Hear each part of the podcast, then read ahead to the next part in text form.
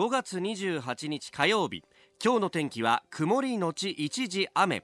ニッポン放送飯田浩司の OK! Cozy up!。朝6時を過ぎました。おはようございます。ニッポン放送アナウンサーの飯田浩司です。おはようございます。ニッポン放送アナウンサーの新行市佳です。ニッポン放送飯田浩司の OK! Cozy up!。この後8時まで生放送ですさあ、あの、昨日のですね、夕方ぐらいに、リスナーの方々も一部ツイートをしてくださったんですが、あの、夕刊富士にですね、えー、ちょっと告知が載りまして、はい、えー、実はあの、6月4日、来週の火曜日からですね、えー、私、あの、コラムを持たせていただくっていうのが、ありまして、えー、日本放送飯田浩二のそこまで言うかという、うコラムが、えー、始まります。はい、はいえー、それが昨日の夕刊富士の2面に載ってまして、えー、えー、えー、あの本当に今ね胃が痛い状態。え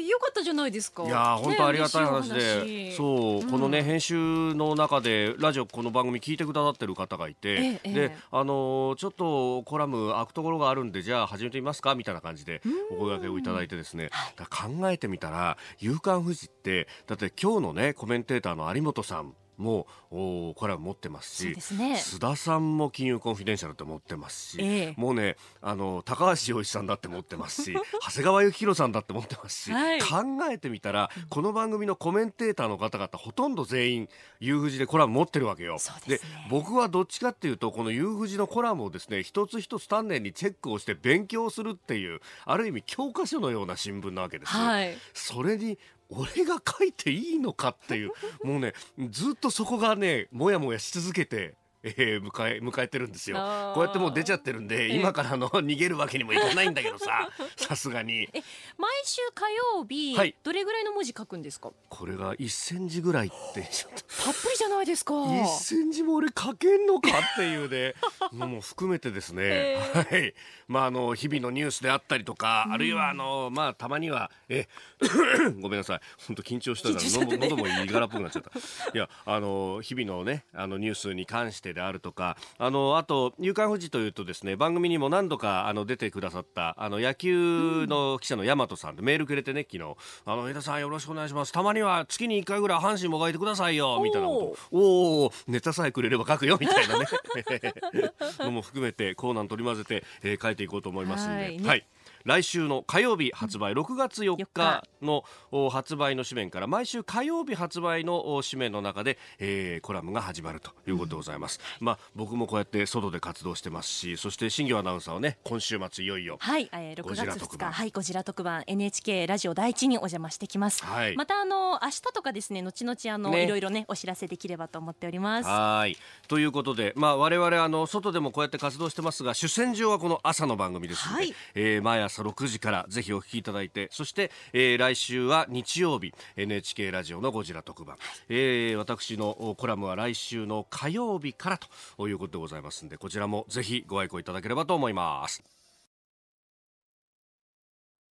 さあ最新ニュースをピックアップいたします。長官各紙スタジオに入ってきました。まあ昨日は日米首脳会談が行われた。その後には会見も行われております。ということで、えー、昨日のこの一連の、まあ、トランプ大統領と、まあ、総理の会見会談であるとかあるいは宮中での晩餐会、えー、天皇皇后両陛下との面会など一連の行事についてというのが一面トップから、まあ、各紙大展開という感じですね、まあ、あ読売新聞は日朝会談全面支持が一面トップ。朝日新聞は日米貿易参院選以降に決着というところが一面トップ。でさらに産経新聞はイラン訪問要請というところが一面トップです、まあ、毎日新聞も貿易についてを書いていますね。東京新聞も貿易について TPP に縛られずと、えー、日経新聞も貿易交渉早期正解加速というふうに書いてきております。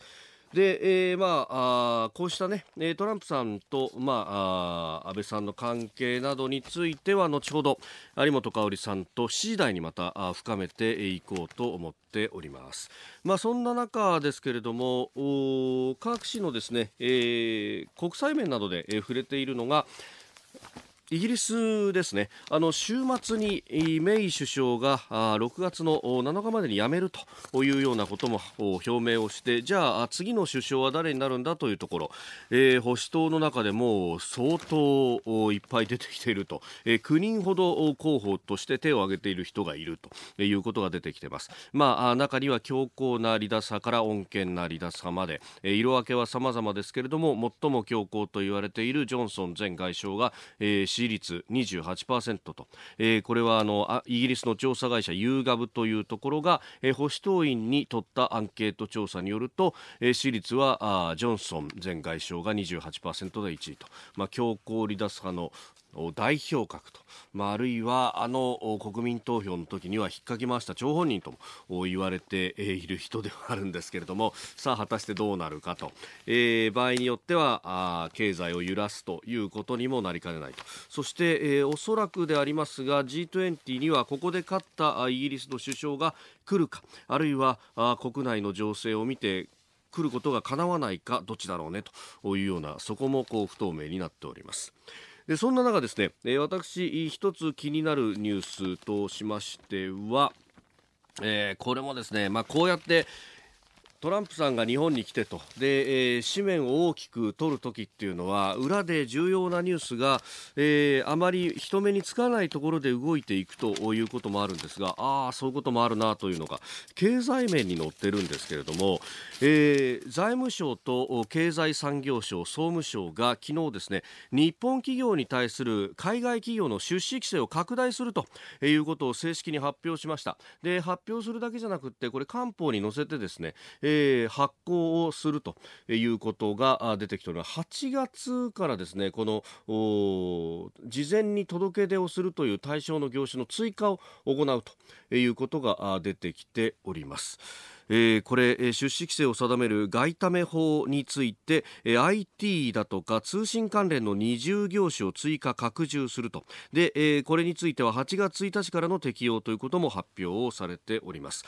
まあ、今までですね、まあ、外為法の規制について IT だとかっていうところなかなかなかったんですけれども、えー、まあ中国などを念頭にして、えー半導体メモリやスマートフォンの製造会社など15業種を新たに追加するほか通信関連の5業種については対象の企業を拡大するということです、まあ、従来ですと原子力など軍事転用が想定される分野が中心だったということなんですがこれ大問題としてはですね海外の企業がじゃあ国内の企業に投資をするなりなんなりあるいは買収をかけてくるとか、えー、そういうことに関してっていうのは外為法しか規制がないないというのが日本の実情であります。えー、で、まあ、企業買収以外のですね、例えば不動産であるとかそういうことに関しては、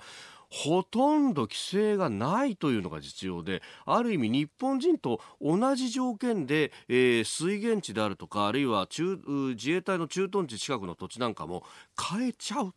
ね。えー、例えばの例なんですけれども市街にある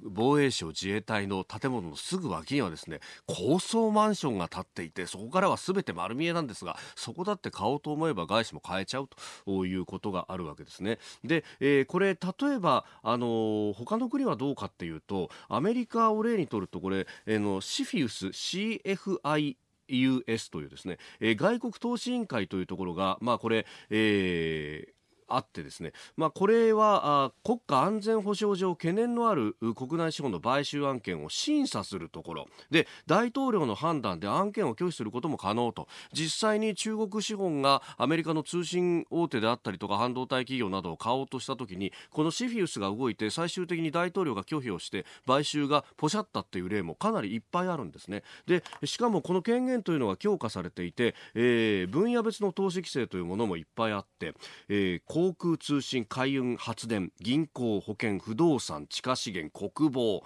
この9つの分野に関しては外国からの対米投資に関する連邦規制が適用されると。これ実はあの日本のですねジェトロ、え、貿易振興機構がアメリカに投資する際はこういう規制があるから気をつけてくださいねっていうホームページまで出してるんですよ。アメリカという国はですね一見自由に見えてこうやって国防に関してとかはきちんと占めるということをやってるんです。日本の方がよっぽど自由なんですがこれはタガの外れた自由である可能性が高いということも申し添えておきたいと思います法規制がこれは必要だと思うんですね6時22分です。あなたの声を届けます。リスナーズオピニオンです、えー、オープニングで夕刊富士のコラムがというね、えー、来週の火曜日から始まりますと。お知らせをしました。いろいろいただいておりますね、えーガレオンさんツイッターです。阪神ネタと鉄道ネタが月1で来るんじゃ。まあ週1のコラムなんでそうすると4週分の2週が埋まると。楽なんだけど多分怒られるんだろうなっていうね。そうですね、えー、ナリリンさんメールです。東京40代の方。コラムおめでとうございます。飯田さんについて新業アナウンサーもぜひコラムを。こちらはゴジラ特撮筋肉とネタ豊富にありますもんね。とこの人はまたそれを一個一個取材してますからね。いやいやいやいやいやなかなか文章書くのって難しいじゃないですか。この間もさ、えー、あのあれはパラトライアスロン。パラトライアスロンの記事を書くにあたって飯田さんに質問しに行ったりとか。すごいうんうんなってたよね、はいでもそれだけ読み応えのあるコラムがブログに載ってますんで。いやでもね一つ書くのにもね時間も結構悩んだりもするじゃないですか。飯田さんもブログいつもこう丁寧にぎっしりとね書いてらっしゃいますけど。やっぱりね。それが毎週ですよ。まあ勘弁してよ。そうなんだよ。どうしてどうして俺俺文章書くの本当遅いなと思うんだけどね。ねちょっと苦労しますけどね、ね、でもできた時の達成感はね。まあね、うん、よかったら読んでみてください、はい、あの新業アナウンサーのブログもぜひご覧いただければと思いますいます。ホームページ 1242.com から飛ぶことができます、はいさあ7時台はコメンテーターの方々とニュースを掘り下げます。今朝のコメンテータージャーナリスト有本香里さんです。有本さんおはようございます。おはようございます。よろしくお願いします。よろしくお願いします。えー、まあ番組ずっと聞いてらっしゃる方はおなじみですが有本さんはジャイアンツが大好き、はい、まあ私はタイガースが大好きということで、はい、えー、今夜から、ね、そうですよ。ね。甲子園でね。伝統の一戦阪神対巨人戦ですよ、はい、ねあの広島相手に連敗も止めて。そうですね。ねまあようやくですからちょっとこうなんていうかな本格的に、うんうん、えー、これからまあ戦っていくぞっていう体制になったっていう感じじゃないでしょうか。はい、いやねあれ同点に追いつかれておやおやと思ったところから勝ち越しましたもんね。そうですね。そちらは？いやうちもガルシアというのがですね きちんと完封をしてですねそうですね、ま、2位3位対決ですから。そうですね、えー、なんかだからまあようやく伝統の一戦らしくね。ねなりましたね、えー、なりました。一つお手柔らかに。はい。リスナーの皆様にプレゼント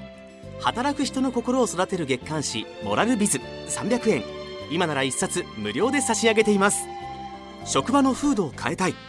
上司や同僚部下との人間関係を良くしたい。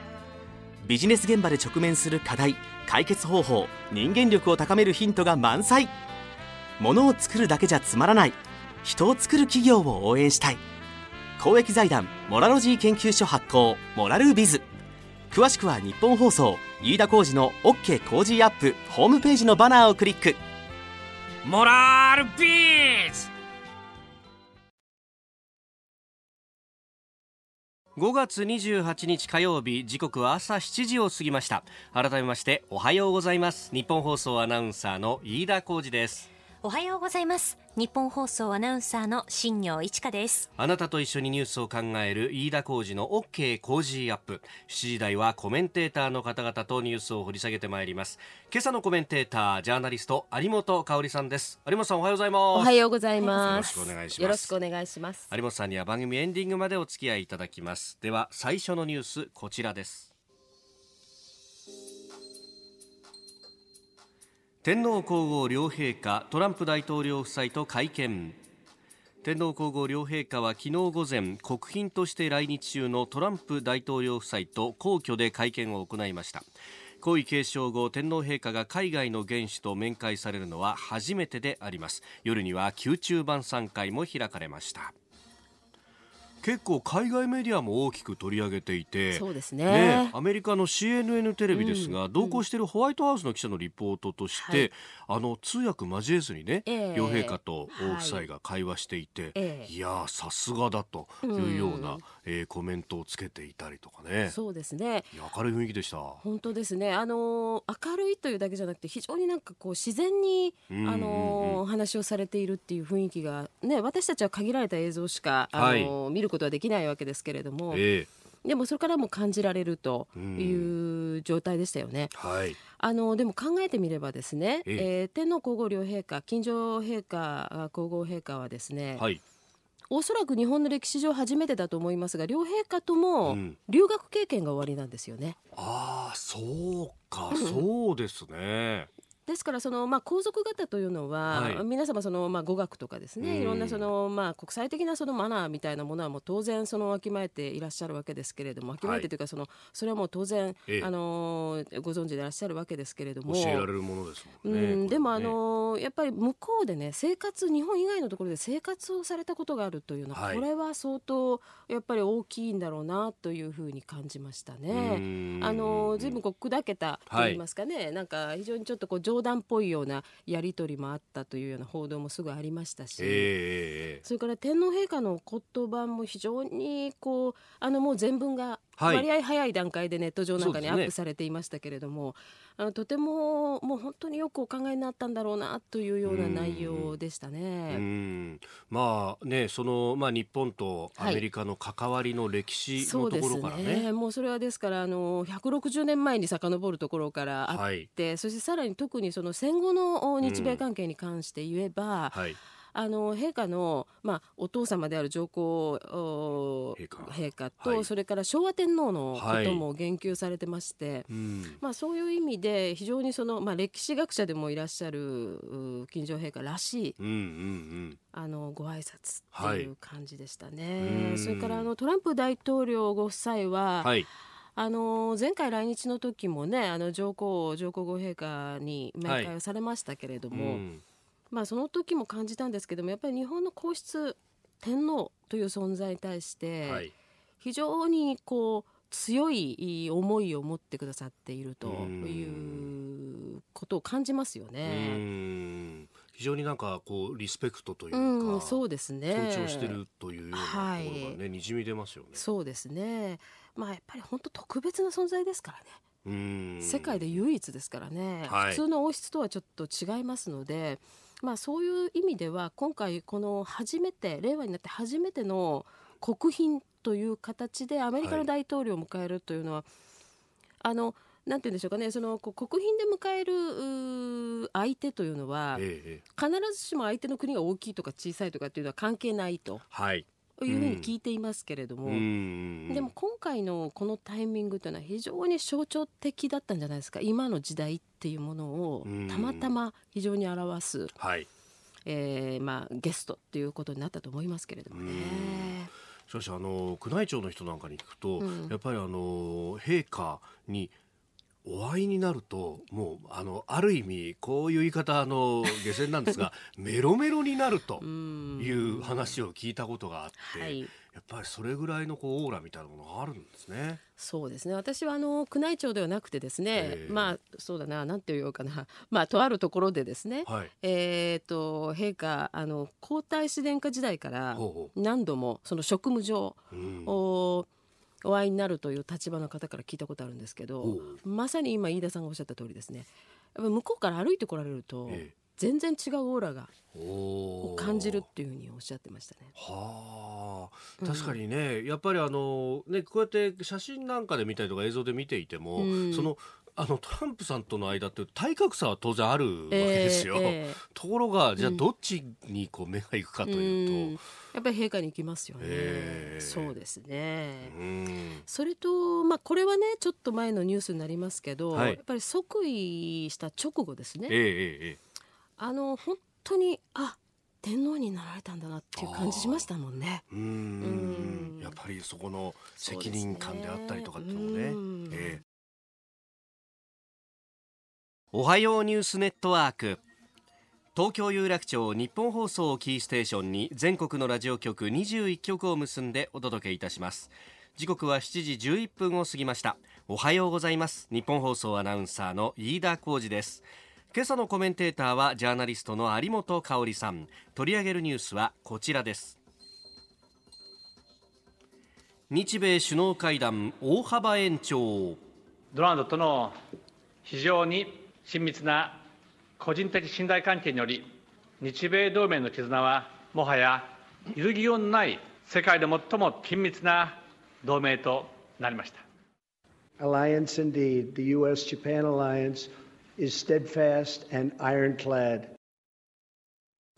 安倍総理大臣とアメリカのトランプ大統領は昨日およそ2時間にわたって会談を行いました。当初は1時間程度の予定でしたが大幅に延長、えー、その後安倍総理とトランプ大統領は北朝鮮による拉致被害者の家族の皆さんと面会、えー、そして共同記者会見を行いました。えー、ということで会見の発言トランプ大統領と安倍総理、えー、はい、音も少し聞いていただきました、はい、えー、1時間拉致被害者の家族の方々とも面会をしたと、うん、一人一人とね,、えー、ね。目と目を合わせて話をと、えー、あのこれ2回目なんですよね、はい、あの前回2017年の秋11月にお越しになった時も、はいえー、大統領ご夫妻が本当にあの膝をこう突き合わせるようにして面会された、はい、あれ非常に私あのいい意味でですけれども驚きましたよね。というのはですね、まあ、今だから言うわけですけれども実はあの前任のオバマ大統領が日本に来られた時、はい、やはり日本側がその拉致被害者のご家族との面会ということを、まあ、お願いしたわけですけれども。はいまあ、もちろん面会はされたんですが、うん、でもそれはこう立ったままの面会というふうにアメリカ側が、はい。えーまあ、強くそういうふうに言ってきたと。ですからその座ってじっくり話を聞くということはかなわなかったわけですよね。はい。でもやっぱりトランプ大統領はまあそうではないという点においては、まあ少なくとも私はその、まあ、トランプ大統領に関しては就任直後からですね、はい、あまりその人権とかそういうことには関心のない人だっていうようなことを言われてきたけれど、えー、いやいや日本人にとってみれば、うん、初めてやっぱりこの拉致問題に対して本気で、うん、えー、まあ、こう取り組む姿勢をですねえー、明らかにしてくれた大統領じゃないかなというふうに感じるんです。はい、であのもちろん、えー、ワシントンに毎年ねあの横田さんあの、はい、早紀江さんたちもそれからあの今はあのめぐみさんの弟さんがね、はい、あのいらっしゃったりしてますよね。で、ねうん、昔はあのブッシュ大統領があの、早紀江さんにお会いになったりということはありましたけれども、うん、でもやはり日本に来た機会を必ず捉えてこういう面会の場を持ってくださるというのは、まあ、非常に心強いというかですね、はい、ここで日本側は本当にどういうふうに北朝鮮に対してこの問題の解決を迫れるかっていうところに来てますよね。であのゴールデンウィークの前からですねやっぱり日本側も日朝首脳会談に向けて相当地ならしをしてますね。水面下ではいろいろと、はい、動いてますね。はっきりと連休中も動いてますね。はい、総理の側近が動いてますよね。ですから私はもう近くあるというふうに見てますけれども。えー、はい、なるほど。うん。まああのね、これあの総理も会見のあ中で、はい、えー、記者会見の中で、まあ、あ条件をつけずに、うん、えー、金正恩委員長と会うと。はい。こういうこと、そしてそれをトランプ大統領も支持してくれたそうですね。強く支持してくれたはいまあ、こういうことも北側は当然見てるわけですよね。そうですねそれとやっぱり2年前の、えー、っと状態とは、まあ、あのミサイルをですねミサイル発射を繰り返していた2年前の状況とは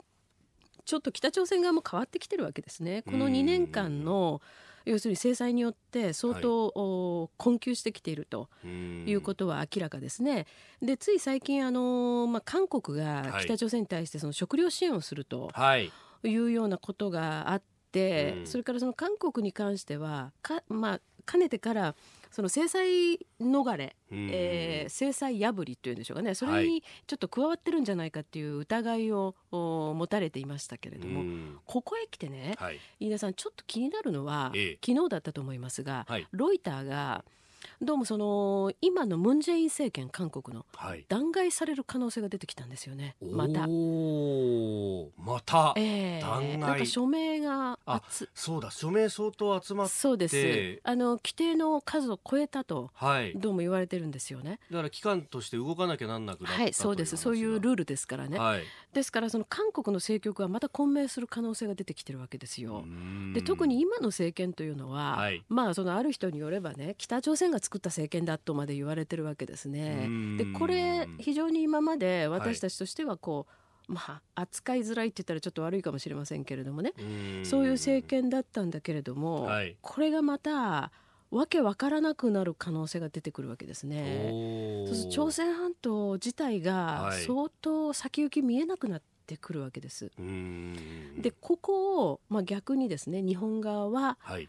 いいチャンスにできるかどうかっていうことだと思いますね。むしろチャンスに。はい、そして中国との関係も今、日本はですね、はい、まあ、その中国が米中貿易戦争というか要するに米中の覇権争いで相当いろんな面で困ってますよね。日本とはいい関係をなんとかこう作りたいというふうに思ってる中ですから、はい、北朝鮮に対してもまあ、あまりその従来のようなものすごくその日本にとってマイナスになるような働きかけというのをまあ、しないタイミングではある。うん。手出しはしづらい、えー、だからそういう中でやっぱりその首脳同士日朝のですね首脳同士があって、はい、この拉致問題をとにかく前に進められるかどうかってもう本当にですから安倍総理にとっては最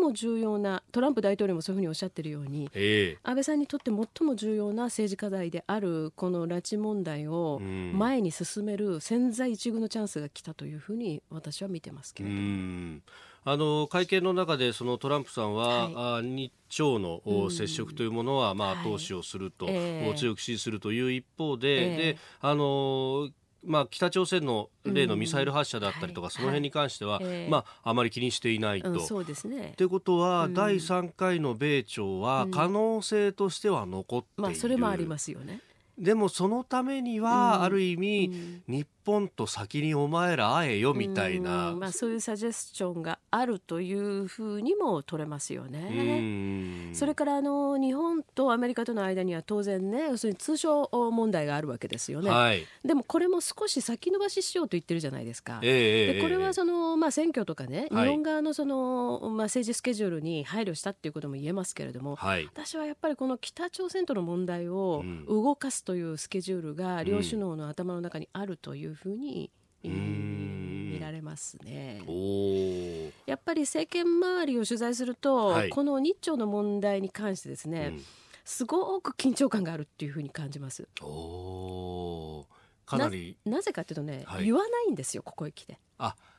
何も言わないっていう。うん、むしろちょっと前までは、結構言ってたんです。それ逆に言わなくなるというのは、はい、あむしろ何かあるなっていうふうには感じますね。まああの本気で交渉に入ってるから本当に今は何も言えなくなってきてるというふうに見られますよね。ほう、しかもそのタイミングがじゃあ8月に発表ができると思うと日米交渉について昨日は言っていたということは。はいえーその前だよっていう。うんまあ前が理想的なのかあるいはその同じぐらいのタイミングなのかもしれませんよね。で日本あの例えば安倍政権側はですね当然選挙っていうものがあるので、はい、その辺のスケジュールも意識してるとは思いますが、ただ相手のあることですから、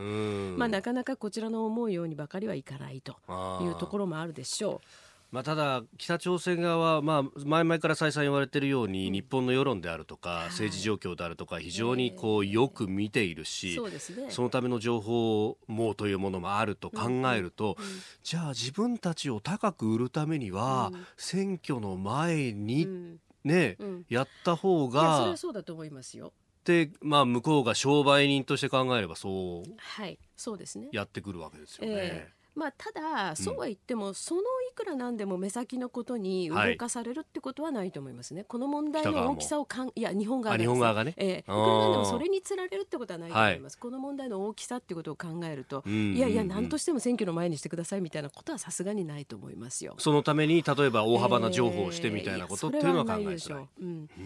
ただ、あのー、まあ、今回ねいろいろずいぶんこの日米首脳会談は、やっぱり話題をまいていますよね。えー、あのー、なんかね要するに、まあ、安倍政権に対して批判的な向きからはそのアメリカの大統領を接待しすぎじゃないかみたいな、えー、そういう言い方もあるけれど。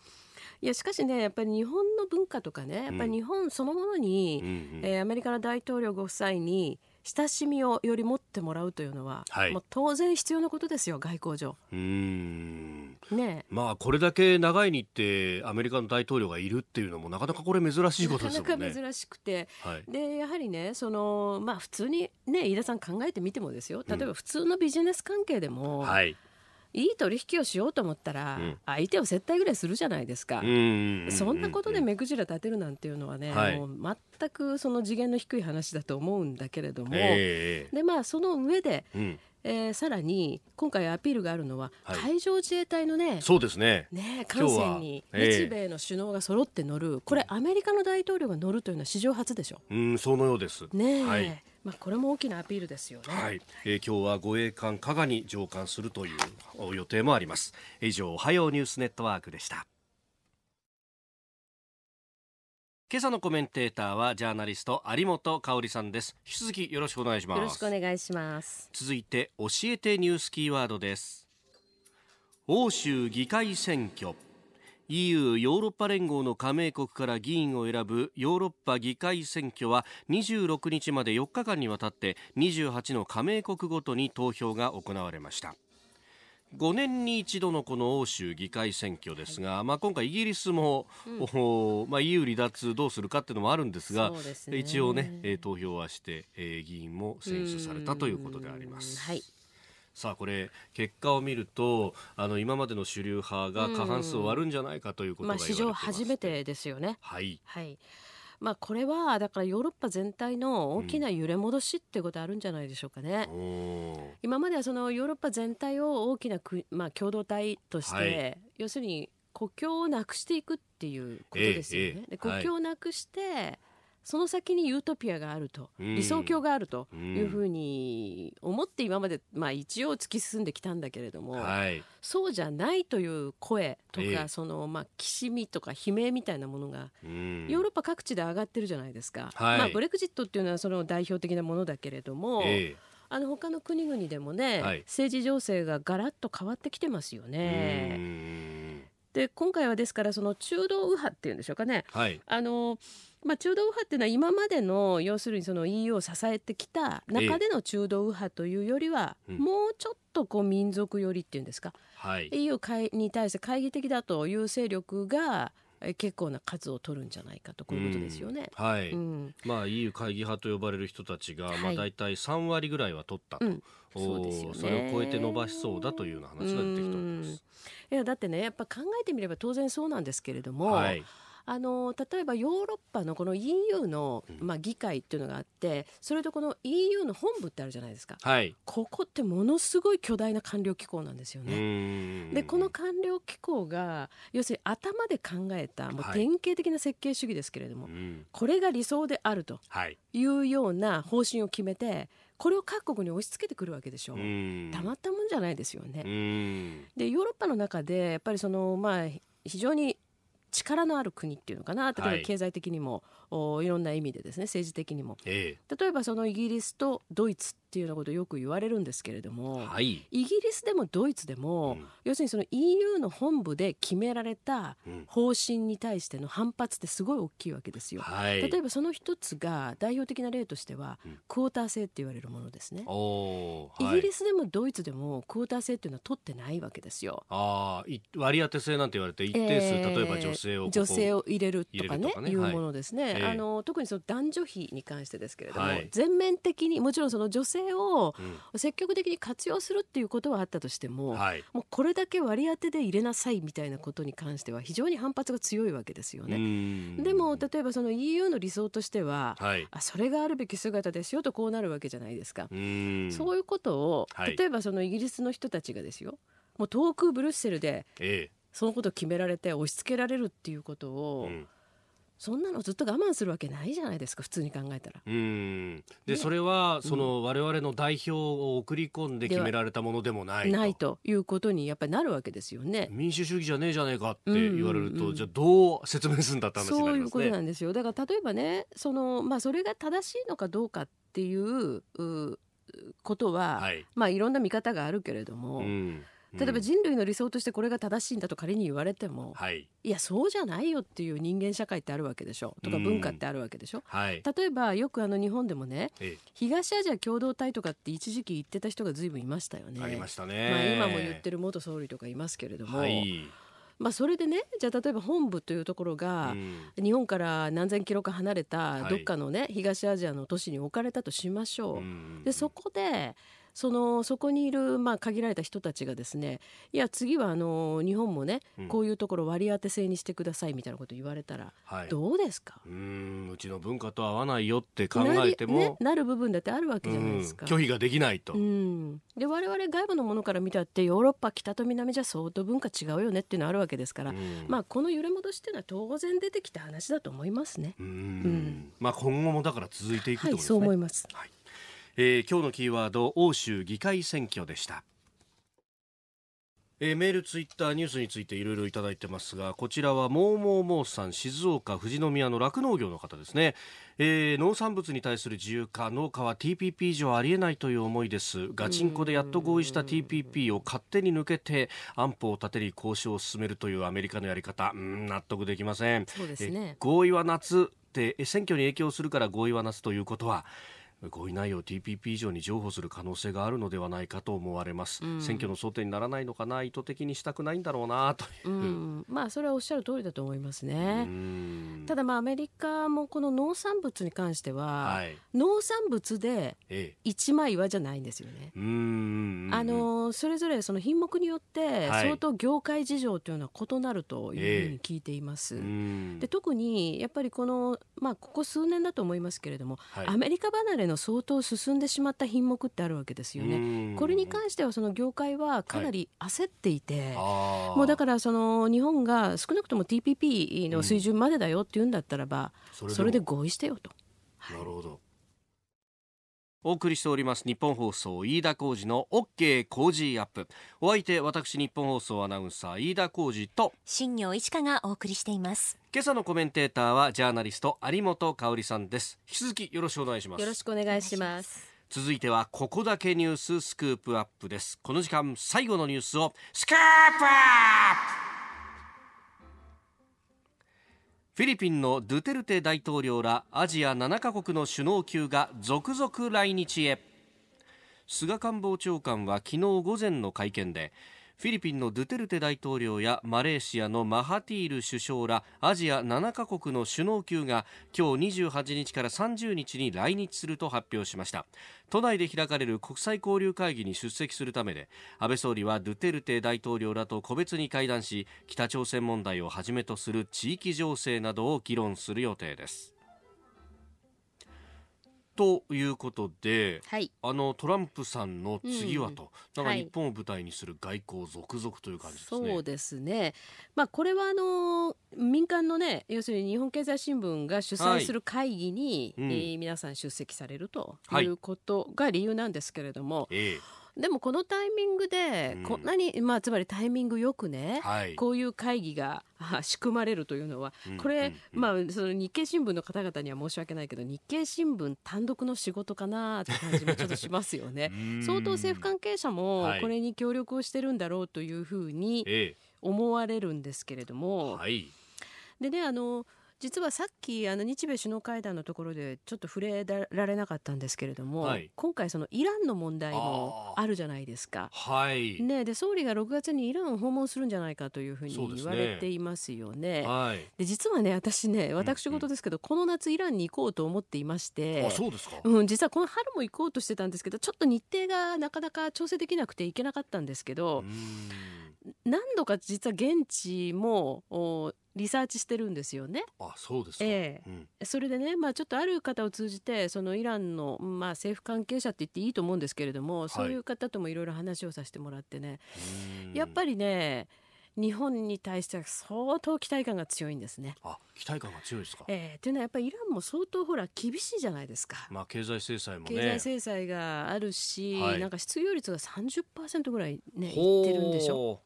経済の地合いがそもそも悪いそうですね。ですからその、やっぱり日本に対する期待感というのはもともとほら非常にね日本に対しては国民感情もいいですから、はい、で、まあ、総理が行くというのはどういう意味なのかというと、はい、あのまあ、日米の今の首脳の、まあ、個人的な信頼関係というのは総理もおっしゃってたように非常に強いわけですよね。うんはい、でトランプさんというのはやっぱりこう非常に大きく拳を振り上げてみたりいろいろするんだけれども、はい、でも相手の本音とか腹を非常に探ろうとするでしょう、うんうんうん、これやっぱり日本を通じて探りたいっていうのはあるんだと思いますよね。で今も日本とイランの間は、はいほぼ関係ないみたいな感じでね。要するにアメリカがこう言ったからって日本も硬直しちゃってるっていうんじゃなくて日本は結構まだ今も盛んにイランとね、あのこういろんな交流があるじゃないですか、えー、外交上の、はい、ですからそういう意味で日本をチャンネルにして、うん、まあ、イラン側の本音をお、まあ、聞きたいというような思惑は当然アメリカにもあるでしょうし、だから落としどころをそれこそ探るっていうことあると思いますね。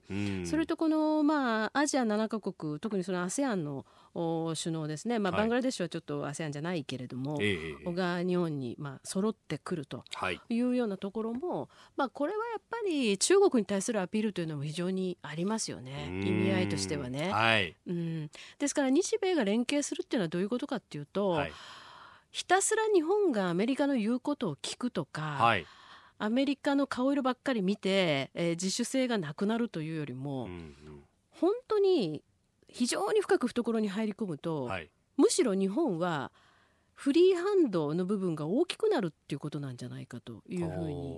思いません？うん。特にこの東アジアにとか中東も含めて、に関してはね、えー、つまり日本がむしろ自主性を、はい、主体性を発揮できる部分が大きくなってると実感しますよね。だってインド太平自由で開かれたインド太平洋ってもともと日本が言い出していたことなんですが、そうですね。これ、アメリカが丸の時やなんかもね、そうなんですよ。はい、それそのままね、アメリカが、ねえー、で今アメリカはね、あのインド太平洋軍とか言ってますからね。そうですよね。もう名称まで変わっちゃったんですからね。まあそういう意味で。はいそのなんかこう属国だとかね、い、ろんなことを言う人がいるんだけれども。えーいやあの日本はやっぱり軍事的には自立できていない国なんだから、はい、どうしてもそのアメリカに対してね、うん、あの一定の気を使った関係っていうのはやっぱり必要になってくる、はい、ただしその中で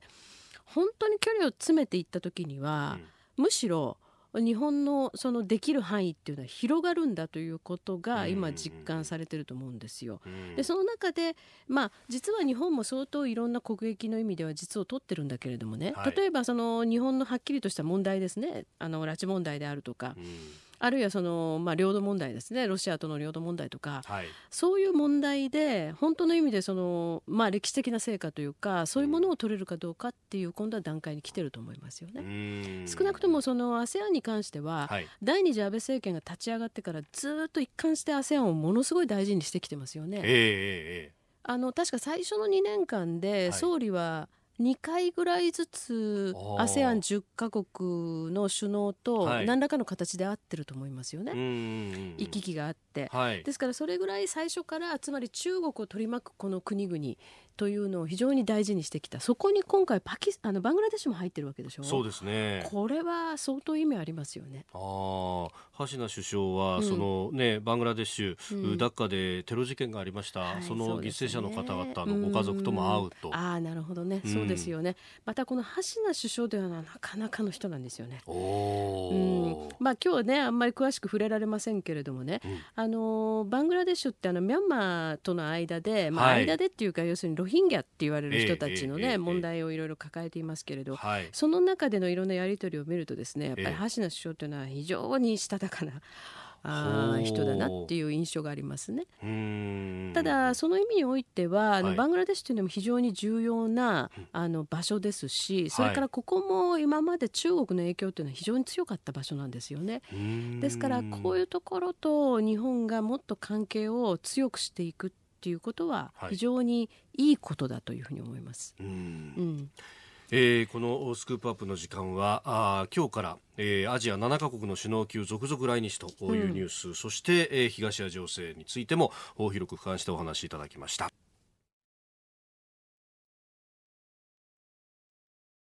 さあ番組からスペシャルなお知らせです。再来週6月10日からの飯田浩二の OK 工事アップはこんな企画をお送りいたします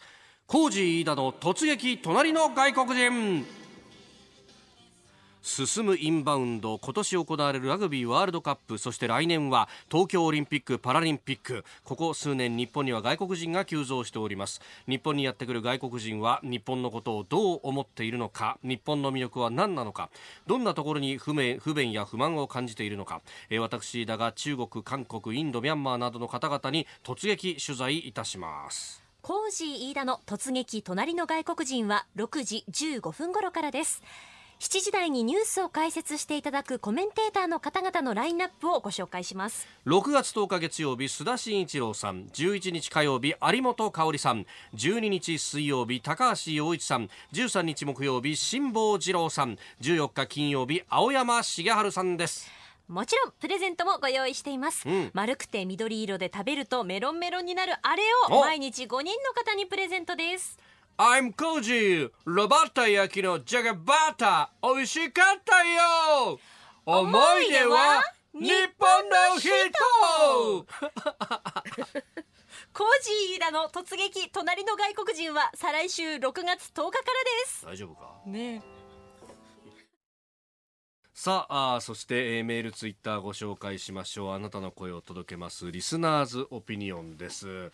あのー、安倍さんのねその一連のもてなしについてっていうのはまあ賛否両論という感じでいろいろあるんですけれどもね、はい、えー、とこちら、えー、神奈川県花子さん、えー、この方は否定的、えー、安倍さんあれだけ大統領にごますったって思い通りのそう思った通りの成果はないよ。トランプ大統領のキャラクターまだ分かっていない、えー、大統領は安倍さんの魂胆を見抜いていると。いうふうに指摘をしている方もいらっしゃいます。うん。まあ厳しいご意見はねラジオネーム健太さん47歳船橋市の方、えー